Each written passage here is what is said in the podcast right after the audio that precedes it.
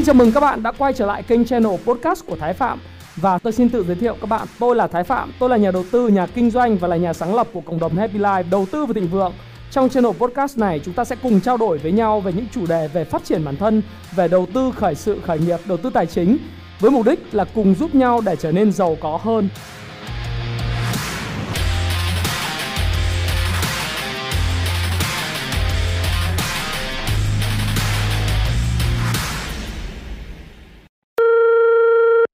Ok, uh, xin chào bạn Minh đã đến với kênh của Thái Phạm. Uh, đây là một cái chuyên mục ờ, uh, Q&A hỏi đáp cùng Thái Phạm mà tôi sẽ thực hiện trực tiếp ở trên channel có quay và ghi lại cho tất cả những cái bạn uh, khán giả của kênh.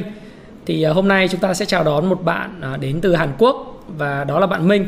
Uh, xin mời Minh giới thiệu bản thân uh, đối với lại những người thuộc kênh Thái Phạm đi ạ. Vâng, em chào anh Thái và chào tất cả mọi người ở kênh của Thái Phạm ạ em xin tự giới thiệu em là Minh và em đang là du học sinh đang sinh sống và làm việc tại Hàn Quốc ạ. Ok. Minh năm nay bao nhiêu tuổi rồi em nhỉ? Dạ em năm nay 21 ạ. 21. Tức là bây giờ công à. việc của em là học và có đi làm thêm ở đâu không? Em thì công việc hiện tại của em thì vẫn đang là du học sinh thì đi học và vừa đi làm nhà hàng ấy ạ. À đi học và làm nhà hàng. Vâng. Vì sao em biết kênh Thái Phạm và em tham gia vào cái chuyên mục này? À, uh, ngày xưa thì uh, thì thì uh, cái đợt anh có nhớ cái đợt dịch của 2020 tháng 3 vừa rồi không ạ? Ờ tháng 3 năm 2020. Vâng thì cái đợt đấy thì Hàn Quốc nó bùng dịch ấy ạ. Ừ. Thế là em em uh, sang về Tết về được 2 tuần thế sau bắt đầu sang Hàn thì em lại dịch nó bùng ấy. Ừ. Thế là em bắt đầu em quay mua vé em về Việt Nam ấy. Ừ. Thì cái đợt em có cách ly ở nhà thế là bắt đầu em mới mới uh, tại vì tính em cũng thích kinh doanh nhỉ ừ. thế nên em cũng, cũng uh, thứ nhất là tình cờ em xem được cái video của anh là cái video uh, bí mật của Phan Thiên Ân ấy à, nó chia okay. sẻ cho mình những cái năng lượng rất là tích cực à. và em cũng tìm hiểu em thế đấy em mới bắt đầu vào sâu vào kênh của anh thì em thấy nó cho mình những cái kiến thức về tài chính và và cái cách quản trị những cái cái cái cái tâm lý và cái em nghĩ là cái tâm lý của của những bạn trẻ khi mà đối mặt với những cái thử thách của cuộc sống này ừ. thì thực sự là em rất là để phục anh và con người của anh một năng lượng cực kỳ là tích cực. Thì à. đến với chương trình hôm nay thì em cũng có một vài câu hỏi đến với anh. Ok em. thì mong giải đáp hộ em về những cái uh, câu hỏi mà bạn những bạn bạn trẻ của em đang đang còn thắc mắc trong cái cuộc sống này ạ à, chúng ta giải đáp câu hỏi của em đi á à, những cái vấn đề của vâng. cá nhân em đi. Em có những thắc mắc nào? Để chúng ta có thể đi vào trong cái câu hỏi của em ngay. Vâng thì uh, câu đầu tiên em muốn hỏi anh là làm thế nào để anh có thể duy trì một cái năng lượng tích cực mỗi ngày mỗi ngày mà anh không bị mất nó đi ạ? À, đây cũng là một uh, cái câu hỏi mà không chỉ Minh và khá là nhiều những vâng. cái bạn trẻ khác và thậm chí là rất nhiều người quen biết anh ở độ tuổi của anh hoặc lớn tuổi hơn anh thì đều thắc mắc. Và vì họ thấy anh làm rất là nhiều việc phải không? Và lúc nào trông cũng tràn đầy năng lượng. Thế thì ờ, vâng. thực ra thì không có quá nhiều những cái bí kíp hay là những cái uh, secret tức là tiếng anh nó gọi là secret hay là bí quyết gì đâu. Vâng nó là một cái uh, kết quả của những cái nỗ lực và những cái thói quen hàng thường ngày của anh thôi. Điều đầu tiên á, à. thì anh muốn chia sẻ với minh đó là nếu như mình muốn một cái năng lượng tích cực thì bản thân mình phải cài đặt bộ não của mình ờ, với cái tư duy tích cực. Và bộ não của con người nó cũng giống như là cái dạ dày của con người. À, bộ não là một cái cơ quan mà chi phối toàn bộ những hoạt động của cơ thể. Để nếu em tìm hiểu về khoa học thì bộ não chi phối tất cả những hoạt động của tim à, các cơ quan nội tạng cũng như là chân tay và cả cả cái trạng thái tinh thần tích cực tiêu cực phấn khích hay là buồn chán đúng không ạ thế thì em phải cho cái bộ não nó ăn, giống như là em cho dạ dày của em ăn vậy. Đấy, điều đầu tiên thì buổi ờ, vào mỗi một cái cái cái buổi sáng hay là mỗi một ngày, nói chung là em phải cho cái não bộ mình ăn những cái thức ăn nó tích cực. Người ta có câu là rác đầu vào thì rác đầu ra, garbage in, garbage out. Tức là rác đầu vào, tức là em cho bản thân mình ăn những cái thức ăn tiêu cực thì cái đầu ra của em là những suy nghĩ tiêu cực những hoạt động tiêu cực. Bởi vì là suy nghĩ sẽ tác động đến hành động và hành động tạo thành thói quen đúng không nào? Đấy. Vâng đúng ạ. Thế thì mình phải làm sao để mà mình kiểm soát cái thức ăn đi vào bộ não của mình? Thức ăn về bộ não thì em nhớ là chúng ta có sách. Chúng ta có thứ hai là câu chuyện truyền cảm hứng. Vâng. thứ ba là những cái video những cái uh, phương tiện multimedia những câu chuyện được truyền tải thông qua vi youtube này thông qua phim ảnh này. Đấy. những cái câu chuyện mà nó kể những cái việc tích cực và những cái bài học tích cực trong cuộc sống hoặc là những cái kiến thức. Thế thì đa phần uh, những người mà chủ động làm chủ cái luồng thông tin hay là những cái thức ăn đến với bộ não của mình trong đó có anh thì thường là anh sẽ biết kiểm soát cái gì đi vào trong cái bộ não. Và chính bởi vậy cái kết quả của nó đó là những cái năng lượng tích cực bởi vì não không ăn những cái thức ăn có hại. Những thức ăn có hại là như thế nào? Đó là những thức ăn kiểu tin tức giật gân này sốc sách xến đúng không? Vâng. giải trí này chơi game quá đà. Chơi game nó rất là tốt. Nhưng nếu mà cả cuộc đời mình mà cứ sa đà vào game thì rõ ràng là nó là một cái vấn đề uh, rất lớn của giới trẻ. Hiện nay thì giới trẻ anh gặp một cái hiện tượng đấy là sống, nó không có mục tiêu, nó không có định hướng. Cho nên là cứ thời gian rảnh là lôi cái điện thoại ra để tìm những cái game online để giết thời gian. Nào là liên quân là liên minh, huyền thoại hay là những cái game mà Age of Empire hồi xưa. Rồi bây giờ còn rất nhiều những cái game mà giả lập, mô phỏng. Thì anh không có vấn đề gì với game cả. Nhưng mà khi mà các bạn không quản trị cái bộ não của mình, mỗi một ngày thì những cái thức ăn, những chất độc nó ngấm từ từ vào não và nó turn out to be, tức là nó trở thành một một cái toxic chất độc nó ngấm vào và mình, năng lượng mình rất là tụt. Đấy đấy là cái bí quyết của anh. Có nghĩa là anh luôn luôn kiểm soát cái thức ăn cho não của anh. Cái bí quyết thứ hai cho não của anh đó là nó gọi là một cái thể chất khỏe mạnh. Một thể chất khỏe mạnh có nghĩa là không cần phải là một cái cơ thể sáu múi. Bản chất nếu là một cơ thể sáu múi thì là tốt nhưng mà một cái thể chất khỏe mạnh có nghĩa là em không béo phì em không gầy quá em không suy nhược em cũng không béo phì. Em ở chế độ cân nặng một số chỉ số BMI hay là tiếng Anh nó gọi là BMI đó ở một chế độ uh, hợp lý. Thế thì cái cái cơ thể của mình ấy nó cũng giống như não em phải cho thức ăn uh, sạch và em phải vận động. Thì để có một cái năng lượng tích cực thì cái physiology tức là nó bao gồm cái cơ thể khỏe mạnh và cái cái tinh thần mạnh mẽ nó rất vô cùng quan trọng. Và do đó thì em phải thể dục thể thao mỗi một ngày. Em phải chạy bộ em phải uh, chơi cầu lông em phải đánh bóng bàn em phải đóng bóng rổ hoặc là em chơi bóng đá hoặc là em uh, tập nhảy dây hay là gym. Everyday vì gym hay những hoạt động thể dục thể thao sẽ giúp cho em hình thành một cái thói quen nhỏ bé và nó tạo ra cái sự kỷ luật. Đó là lý do tại sao mà mình sẽ thấy những cái người ở Hàn Quốc hoặc là những cái người ở Israel những doanh nhân ở Israel hay doanh nhân Hàn Quốc thì họ thường là có một cái một cái kỷ luật sắt. Là vì mỗi một uh, mỗi một người khi trước khi bước vào cái thế giới doanh nhân và được uh, họ họ tham gia vào cái thế giới kinh doanh đấy thì họ phải đi qua cái cái uh, phụng sự cho xã hội đó là đi nghĩa vụ quân sự. Và ở môi trường quân đội thì họ được rèn luyện thể chất rất là uh, kỷ luật. Và chính vì sự rèn luyện thể chất trong 2 và 3 năm phụng sự cho xã hội và đất nước đã giúp họ có một cái cơ thể cường tráng, một cái tư duy tích cực để mà sau khi họ ra khỏi cái môi trường quân đội, họ quay trở về cái môi trường kinh doanh thì họ vẫn duy trì những cái thói quen nhỏ bé như vậy. Và những thói quen nhỏ bé về mặt thể chất và tinh thần và thức ăn cho não được lựa chọn kỹ càng sẽ giúp cho em có một cái tinh thần sảng khoái mỗi một ngày. Và tự nhiên em sẽ trở thành một con người đầy năng lượng.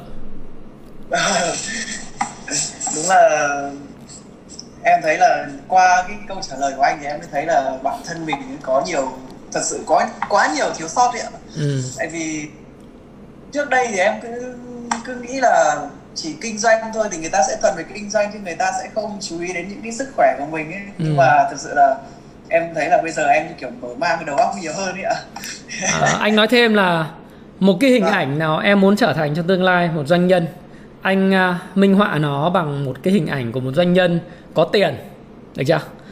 Có quan hệ có gái đẹp có nhiều rượu ngon. À, nhưng mà bụng phệ. Trông thì mập phì bụng phệ. À, trông xấu xí. Em muốn một hình ảnh đó hay cũng là một cái hình ảnh của một cái người ăn mặc khôi ngô tuấn tú vẫn tiền nhiều vẫn thành công khiêm tốn? Đấy. tất nhiên tất cả những cái gì mà em cần là tiền là những cái người yêu thương hay là mối quan hệ xã hội em đều có. Nhưng một con người gọn gàng và một con người bụng phệ à, vì bia rượu và lối sống bất cần vì quan hệ em thích cái cái hình ảnh nào hơn? Và em mong muốn một cái hình ảnh nào trong trong đầu em hướng tới thì em tự trả lời cho mình và em sẽ từ đó em sẽ có cái mục tiêu để phấn đấu. Vâng em cảm ơn ạ đến câu hỏi hai thì thì thì tức là cái vấn đề của em bây giờ tức là kiểu như là anh suy nghĩ thế nào về cái việc mà bố mẹ của mình luôn luôn luôn bắt mình theo một cái nghề nó nó kiểu như là an phận thủ thường ấy ạ? Thì anh suy Chẳng nghĩ thế nào về cái việc đấy ạ? Chẳng hạn như thế nào là an phận thủ thường? Thì như kiểu là sẽ bắt mình vào một cái giả sử như nếu mà du học sinh thì bọn em nhé Ờ. thì nó sẽ định hướng theo một kiểu là sẽ học tiếng Hàn cho thật là giỏi. Sau đấy là về Việt Nam làm xin vào những cái công ty Hàn Quốc.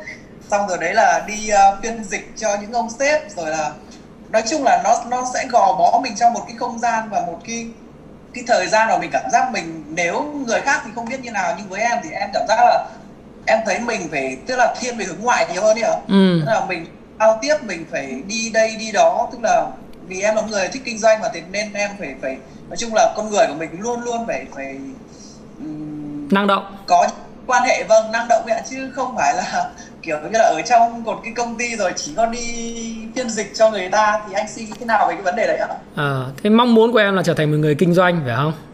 Vâng ừ. thực ra thì ờ, với câu hỏi này thì anh nghĩ rằng là cái lý do thì tại sao là bố mẹ em lại như thế hay là bố mẹ của rất nhiều bạn đều mong muốn là con cái có một công việc ổn định. À, mà em gọi là an phận thủ thường. Vâng. Thí dụ rất nhiều người là bố mẹ nói rằng là thôi mày cứ vào đại học đi học cho giỏi. À, nhiệm vụ các cụ thì chỉ khuyên là học cho giỏi. Ra trường người ta lo cho cái công việc ở nhà nước hoặc là cơ quan này cơ quan kia tư nhân. Tao có quan hệ tao có quen biết với lại bác này chú kia cô này gì kia phải không? Hoặc là ạ. những cái lời dặn dò kiểu như vậy thế thì thực ra là nó không có đúng, có sai tức là ở đây là tại sao lại như vậy thì anh muốn lý giải cho em là bởi vì bố mẹ em và miền Nam gọi là ba mẹ đấy, ba má thì rất là thương con cái và với một cái người cha, người mẹ thương con cái thì người ta mong muốn là con cái có một cái con đường tiến thân hay có một cái sự nghiệp nó êm đềm nhất, Đấy. thuận lợi nhất và họ mong muốn em tham gia vào một công ty Hàn Quốc ờ, phiên dịch cho những cái ông sếp Hàn. Ví dụ như công ty ở Samsung hay công ty ở Thái Bình anh không biết là công ty nào Bắc Bắc Giang Bắc Ninh anh không rõ. Em ở quê ở đâu nhỉ em quê ở nghệ an ạ. Ở đấy thì ở Nghệ An hay là bất cứ một cái ờ, một cái khu công nghiệp nào hay một cái cái công ty nào ở Hà Nội anh cũng không rõ nữa. Nhưng mà đa phần thì họ muốn em lựa chọn một con đường mà chính bản thân họ nghĩ rằng điều đó là tốt nhất cho em. Vâng không một người cha, người mẹ nào hay là người ba, người má nào lại mong con mình thất bại cả. Lại mong con mình ờ, gặp nhiều cái trục trặc trong cuộc sống cả. Bởi vì anh cũng là một người bố của ba đứa trẻ, người ba của ba đứa con. Cho nên anh thừa hiểu là gì? Cái tình thương của mình đặt vào con cái đấy, nó là cái tình thương vô điều kiện và mình mong muốn những gì tốt đẹp nhất cho con mình. Và bố mẹ em với cái tư duy như vậy là không sai. Tuy vậy thì cái tư duy như thế nó là tư duy ở cái bối cảnh của những cái năm trước đây rồi. Nó không còn phù hợp với lại cái uh, hiện trạng hiện tại của giới trẻ và sự phát triển năng động của cái Gen Z. Những người như em những người mà đã có cơ hội uh, hoặc là những người uh, đã có cơ hội đi du lịch nước ngoài hoặc là đi du học sinh ở nước ngoài hoặc là các em uh, bắt đầu có suy nghĩ riêng độc lập phải không nào? Khi mà em có suy nghĩ riêng độc lập em đi ra nước ngoài em sẽ thấy là Hàn Quốc nó rất là đẹp em sẽ thấy rằng là những cái doanh nhân Hàn Quốc rất đáng ngưỡng mộ, hay doanh nhân Nhật Bản, hay doanh nhân Trung Quốc, hay là thậm chí doanh nhân của Việt Nam à, những tỷ phú Việt Nam hay triệu phú đô la Việt Nam rất đáng ngưỡng mộ. Và em mong muốn trở thành những con người như vậy. Thì thông thường khi em nói cái ước mơ của mình thì ngay lập tức là em sẽ bị bố mẹ em à, nói rằng là con không thể làm được đâu, bởi vì là người ta phải ăn học như thế nào, hoặc là tao thấy tính cách mày không phù hợp, hoặc là tao thấy mày không làm được. Ờ, thì mày cứ làm cái việc này cho tao đi. Đừng có mà suy nghĩ quá nhiều nữa phải không? À, cứ nghe tao đi thì không có thiệt đâu. Đấy. bởi vì con bác này con bác kia trước đây đã làm như vậy rồi và tao thấy điều đó là tốt nhất cho mày. Thì bố mẹ nào cũng nói như vậy. Nhưng nếu như em là một con người và có ăn có học có định hướng đấy anh gọi là một cuộc đời có mục tiêu có định hướng mà cái định hướng đấy nó rõ ràng và em hiểu cái con đường em sẽ đi. Những cái bước đi một cách cẩn trọng, những bước đi mà em phải vượt qua là gồm những cái thử thách, những khó khăn và những cái trông gai mà em phải đối mặt. Nhưng em kiên định với con đường em chọn. Dù bao nhiêu cái cản trở của gia đình, dù bao nhiêu cái cản trở và cái khó khăn của xã hội, em vẫn bước đi. Và em biết rằng là rồi, những cái thất bại nó chỉ là những cái viên gạch lót đường để em đạt đến thành công thôi ấy. Thì em sẽ có cách để mà thuyết phục bố mẹ mình. Mình không tôi không khuyên anh không khuyên em trở thành một người ngỗ ngược là một người à, phản bác lại ý kiến của bố mẹ một cách quyết liệt và uh, nói những lời không hay. Bởi vì đối với lại bố mẹ thì như anh nói người ta yêu thương em thôi. Nhưng mà khi em đã có một mục tiêu người ta gọi là live with purpose và on purpose sống với mục đích và sống vì cái mục đích đó mỗi một ngày thế thì em hiểu rằng là những cái cản trở và những cái mong muốn của bố mẹ như vậy, nó chỉ là một phần của cuộc chơi cản em tới cái thành công mà em muốn thôi. Đấy. hoặc là không phải là thành công mà cái đích mà em muốn hướng tới. Thế thì để làm sao? Vượt qua cái này, thì em cần phải có trang bị cho mình. Thứ nhất là cái đích đến của em nó có rõ ràng không? Đầu tiên. Cái thứ hai là ai là người em ngưỡng mộ? Cái người nào mà em mong muốn trở thành giống như vậy và lĩnh vực kinh doanh nào em muốn trở thành? Và thứ ba là nghiên cứu kỹ là về cái con đường mà em đi. Nó sẽ giống như thế nào? Sau đó thì mình không cần phải phản bác, mình cứ bắt tay vào hành động. Đấy. Có thể là mình sẽ làm ngược lại ý kiến của bố mẹ một chút và những năm đầu mình ra ngoài nó sẽ bị, coi như là, thất bại. Thí dụ như bố mẹ muốn về quê nhưng mà mình lại ra ngoài hà nội mình làm hay mình vào trong sài gòn mình làm thì mình có thể là trong 3 4 năm đầu mình ở chợ điều kiện sinh hoạt nó thể không được thuận lợi giống như ở quê nhà. Nhưng mà đã là con đường mình chọn thì mình phải nỗ lực mình vươn lên mình uh, cứ gọi là kiên định với con đường mình chọn. Và mình học thêm những kiến thức mới kết giao những mối quan hệ mới và tìm cách tiến thân. Thì kinh doanh nó không phải là ngay lập tức em về phát em mở kinh doanh được bởi vì có những người kinh doanh được ngay nhưng có người cũng vẫn phải học vẫn phải làm những cái công ty đa quốc gia hoặc là những công ty nhỏ, công ty tư nhân. Không phải là cứ công ty đa quốc gia là tốt hay là nhà nước là tốt, mà là những cái công ty tư nhân có tham vọng cũng là những công ty rất tốt để em học hỏi, những người sếp tốt. Và sau đó thì dần dần em mới mở rộng cái mối quan hệ của mình.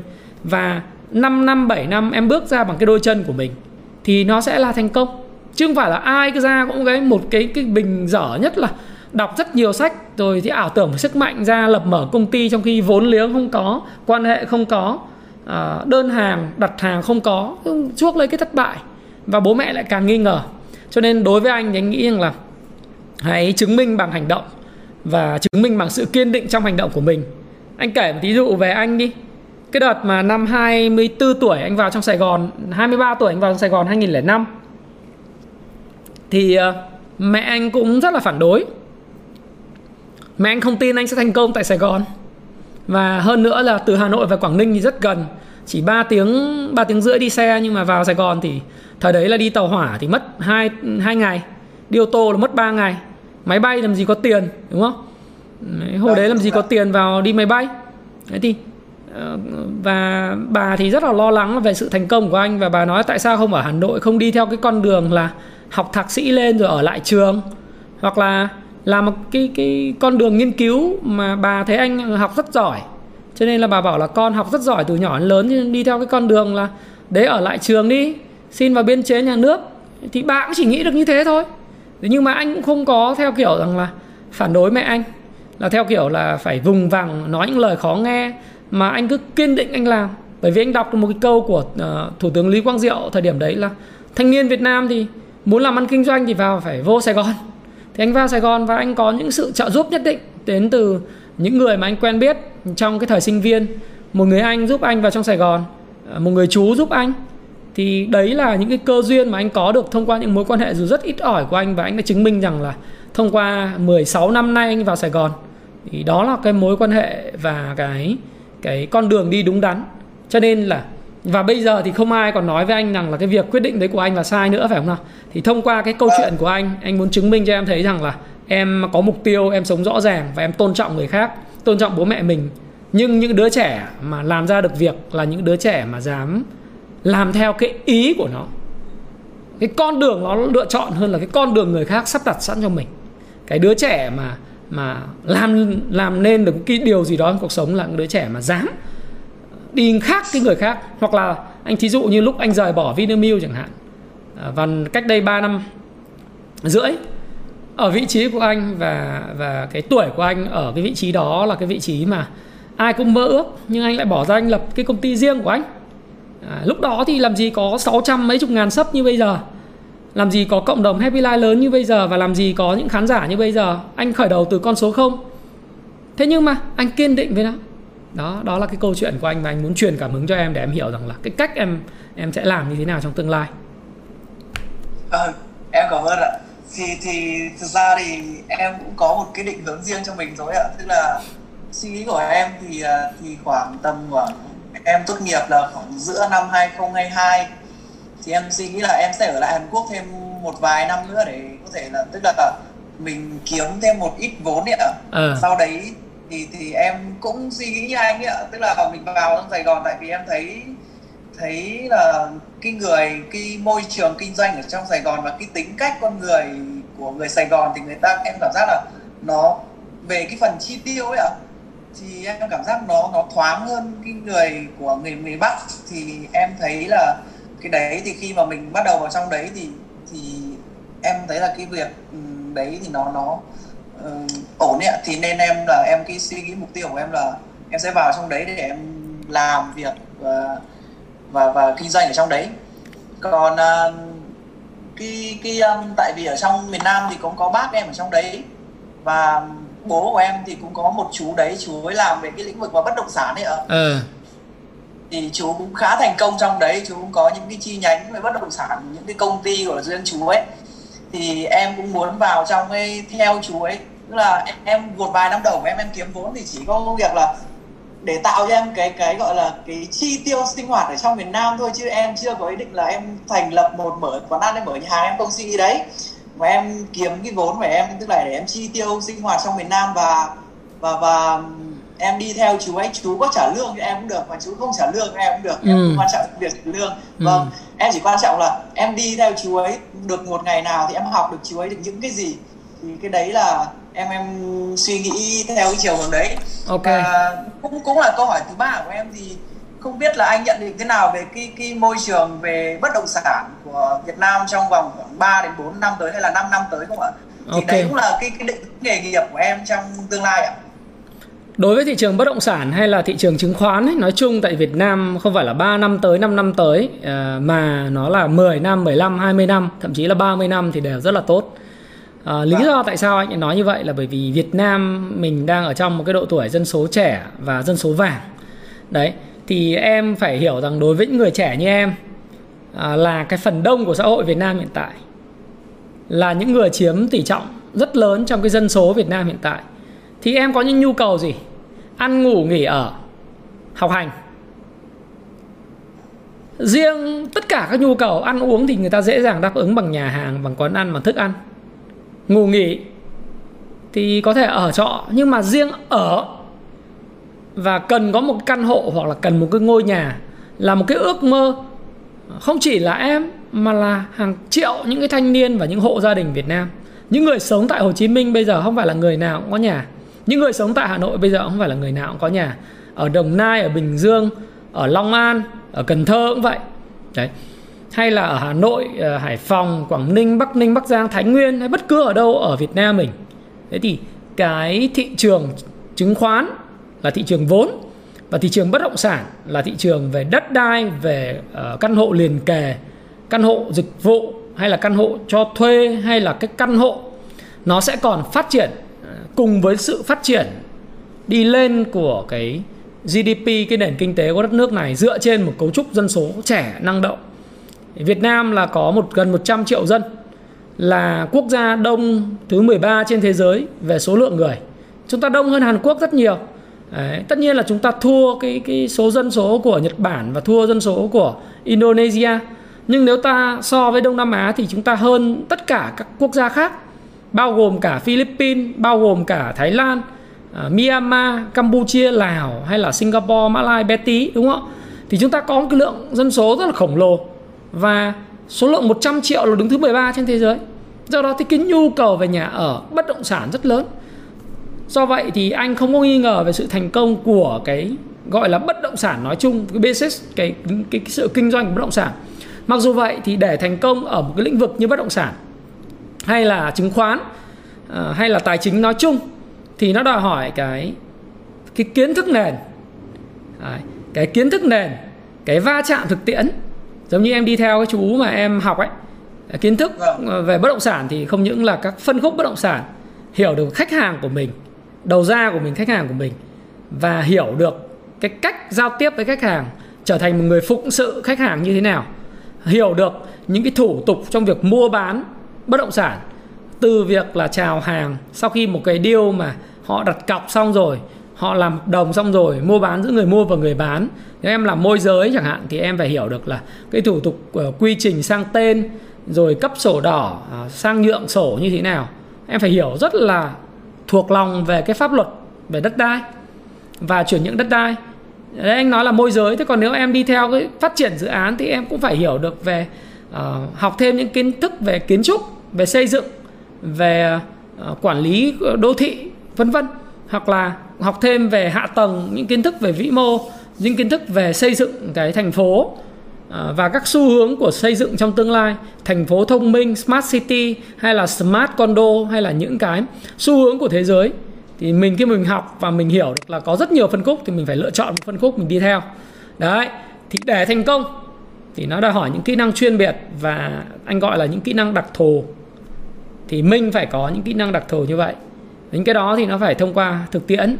Không sách vở nào dạy được cái chuyện đó hết. Thực tiễn, tự đúc rút, học những người thầy ở thực, trên thực tế, ghi chép lại, phụng sự họ và phụng sự khách hàng thì anh thấy là em sẽ thành công. Chứ anh chưa bao giờ nghi ngờ về sự thành công của cái gọi là ngành bất động sản hay là ngành chứng khoán tại Việt Nam cả.